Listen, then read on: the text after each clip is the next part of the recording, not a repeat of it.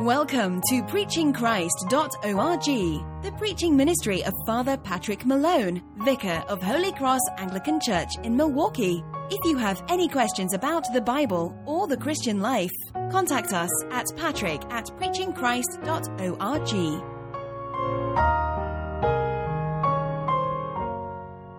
It's interesting um, as I was putting out the smaller signs, I heard our Roman Catholic brothers and sisters across the street on their large uh, music bells. Uh, by the time it took me to walk around the whole church, I heard three Protestant hymns coming out of the bells. As you notice here, we see red on the altar. And our Lutheran brothers and sisters celebrate as a holy day. It's an important day for us. It's not considered a holy day, but the day that they're celebrating will also be the topic of my sermon this morning, which is Reformation Sunday. Uh, depending on what Anglican church you go to, uh, the, the church may acknowledge it, celebrate it, ignore it. But on October 31st, 1517, so two years ago was the 500th year anniversary of an Augustinian monk named Martin took 95 propositions, 95 questions, 95 uh, ideas that he thought needed to be talked about within the church. There was only one church in the West. Uh, we now call it the Roman Catholic Church because it uh, is distinguished from other churches. And one of the questions that he believed needed to be talked about was something very disturbing that was going on, and that was the selling of indulgences. The selling of indulgences. And depending on the indulgence, an indulgence is a, a, a uh, decree put out by the Pope uh, that certain holy acts, if they are done by the believer, uh, certain category or all sins of that person could be forgiven. So indulgences became very popular uh, and became very prominent during the Crusades. It was a way to motivate uh, the Western Church to go and uh, potentially sacrifice their life uh, to take back Jerusalem and to help our Eastern Christian brothers and sisters in the Orthodox Church. And so, certain indulgences, certain uh, number of, uh, of your sins, or maybe all of your sins, depending on, on the indulgence that was given, could be forgiven. Or you could uh, do certain acts to pay for the uh, forgiveness of sins for another person. So, for example, you might go to fight in the Crusades to get your mother out of purgatory, or your father out of purgatory, or your children out of purgatory, or yourself out of purgatory. And what turned into be something that was a, a noble motivator became very, very crass by the time we went from the 1200s into the 1500s. And in order to raise money for St. Peter's Square and St. Peter's Basilica in the Vatican City, uh, there was a, a gentleman named uh, Tetzel who was going around Germany, and for a certain amount of money, you can get a plenary or a complete indulgence for your sins or for someone else's sins.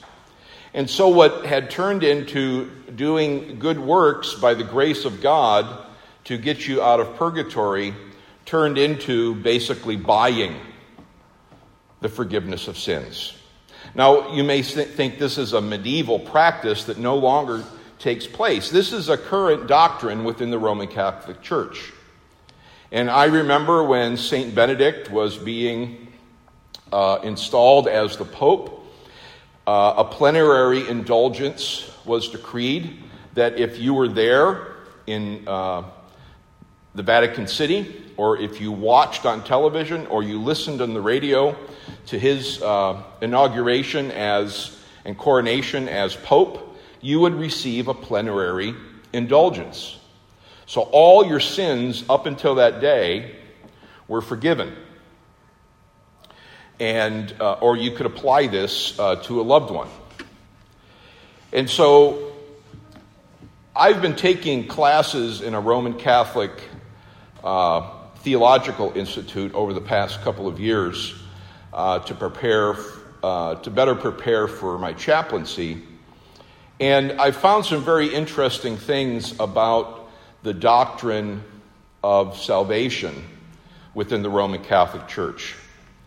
Uh, I, I can start to see how they have arrived at their doctrines. But I also have found that they're incredibly complicated and nuanced.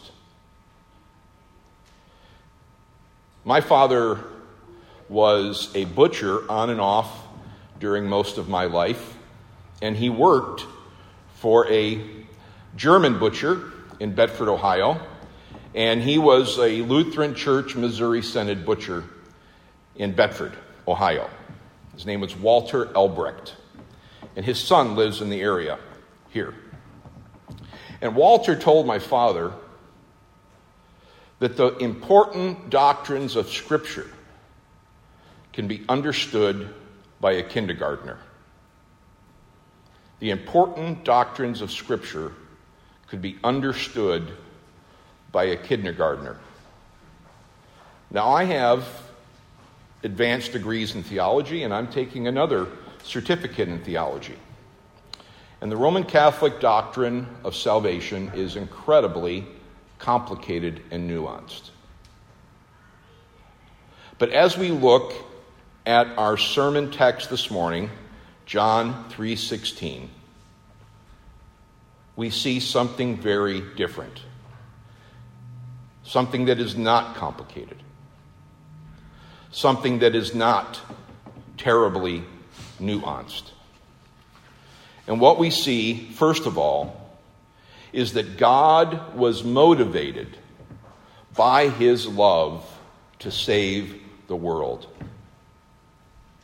The love of God was the motivation to save us from our sins. And he is not a complicated taskmaster who has set up a, a barely impossible uh, course for us to walk in. He's given us a very simple plan with very simple language. He has not set up an impossible obstacle course for us to go through. Look at the words with me. For God so loved the world that he gave his only Son. For God so loved the world that he gave his only Son. Now, I only count one two syllable word there. Or maybe there's none. These are one syllable words that describe the motivation of God. And his motivation was love love for you, love for me, here it says love for the world. And we need to remember that. For European faces, for African faces, for Hispanic faces, for Irish faces, for Eastern European faces, for Italian faces, for brown faces, for Asian faces, for black African faces. God so loved the world that he gave. It wasn't that he so loved the world that he demanded. He loved, so loved the world that he gave. But our modern understanding of this verse is slightly distorted, and I think the way our comfortable words say it is actually more accurate. Many people, when we see, for God so loved the world, they see that as the intensity of God's love. God loved us so much. This is the intensity of his love, but that's not what this is saying. The so there is not about intensity, but the so is giving us an example of how the love is demonstrated. God's love is intense for us. But we could say it this way For God loved us thusly, in this manner, in this way, that he gave his only Son.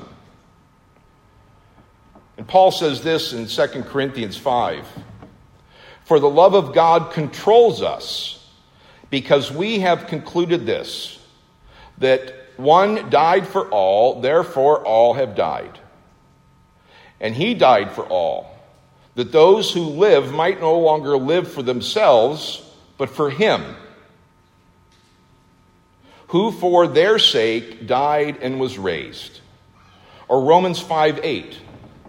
God demonstrated his love for us in that while we were yet sinners, Christ died for us. Martin Luther, in somewhere between 1512 and 1517, saw the verse that John Rohr read for us today. And that verse tells us this.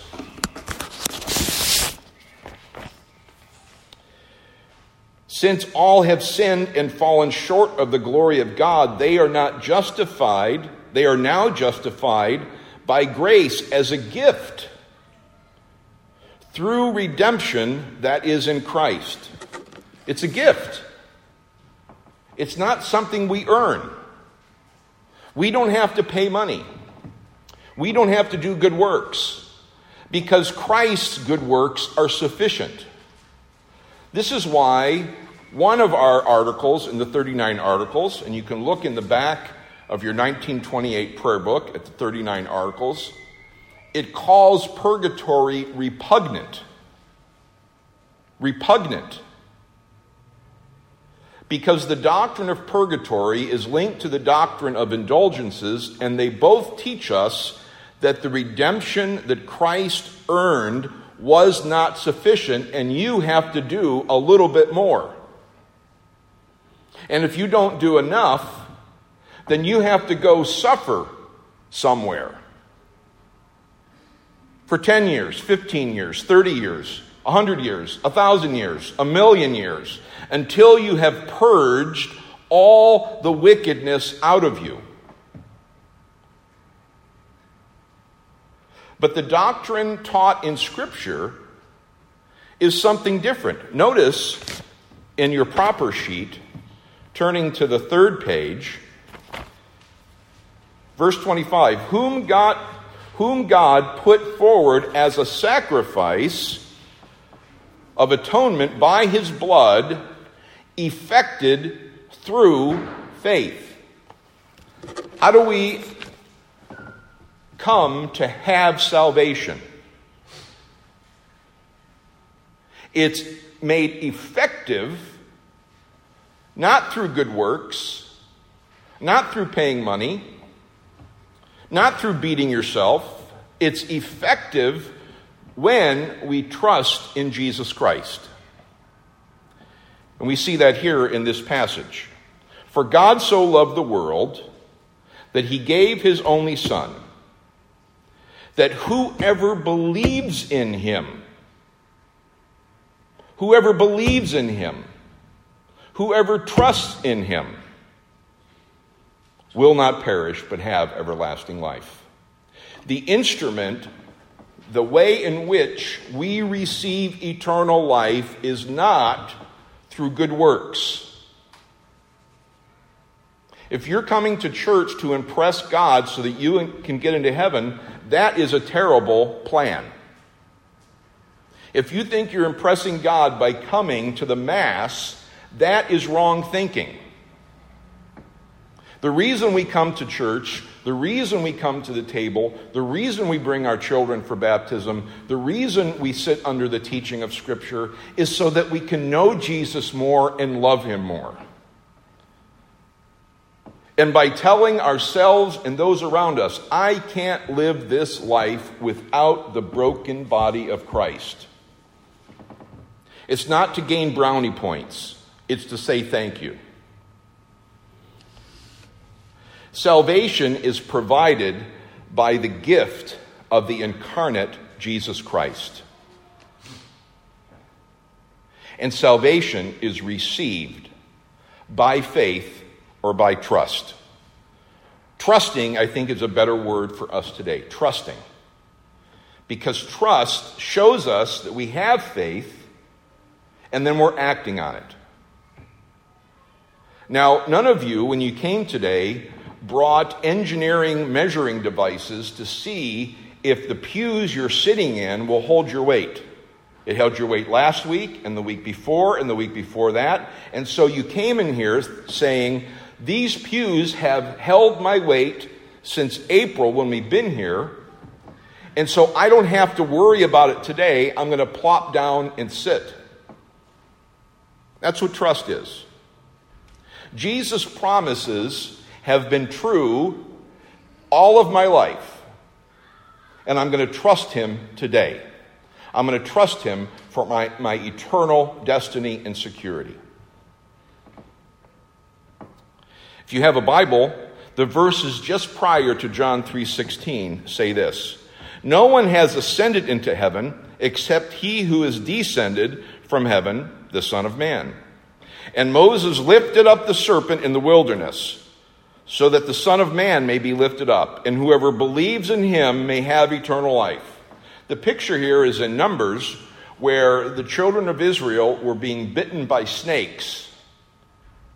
And Moses took and made a bronze snake and put it on a stick. And whoever looked at the bronze snake were given a spiritual antidote, and the snake venom didn't kill them, they lived. This is in Numbers 21. And so, John is recording this event for Jesus, where Jesus says, I'm like the bronze snake.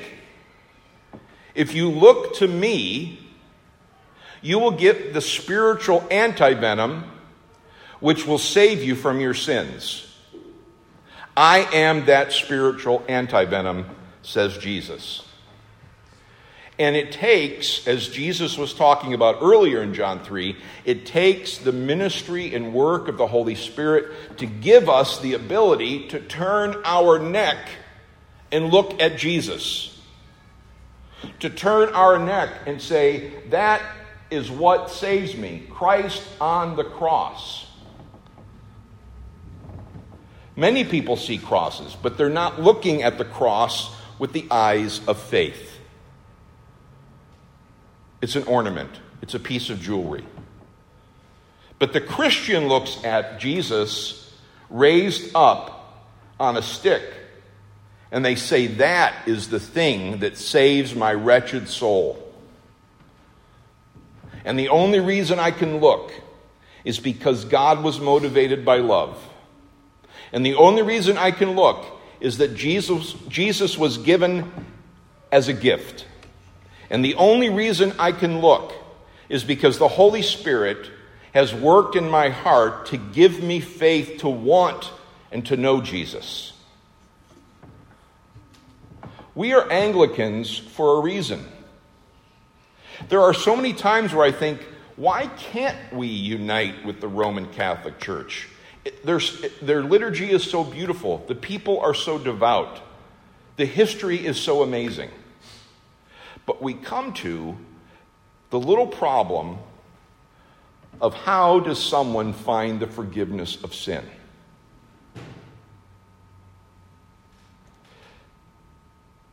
And my dear brothers and sisters in the Roman Catholic Church hear from their pulpits and from their catechisms and from the See of Rome, you have to do.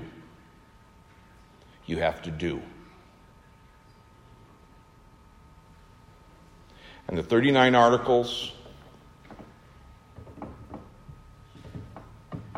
and those who were teaching during the time of the Reformation and the Holy Scripture, the Holy Scripture, doesn't say do, it says done. It's been done for you. Christ did it all for you. And all we have to do is turn our neck and say, Jesus, save me. Because your sins have already been forgiven. The love of God has already sent the Son. And the love of the Son motivated him to sacrifice his own life on the cross. And that if we believe in what Christ has done, we will not perish, but we will have eternal life.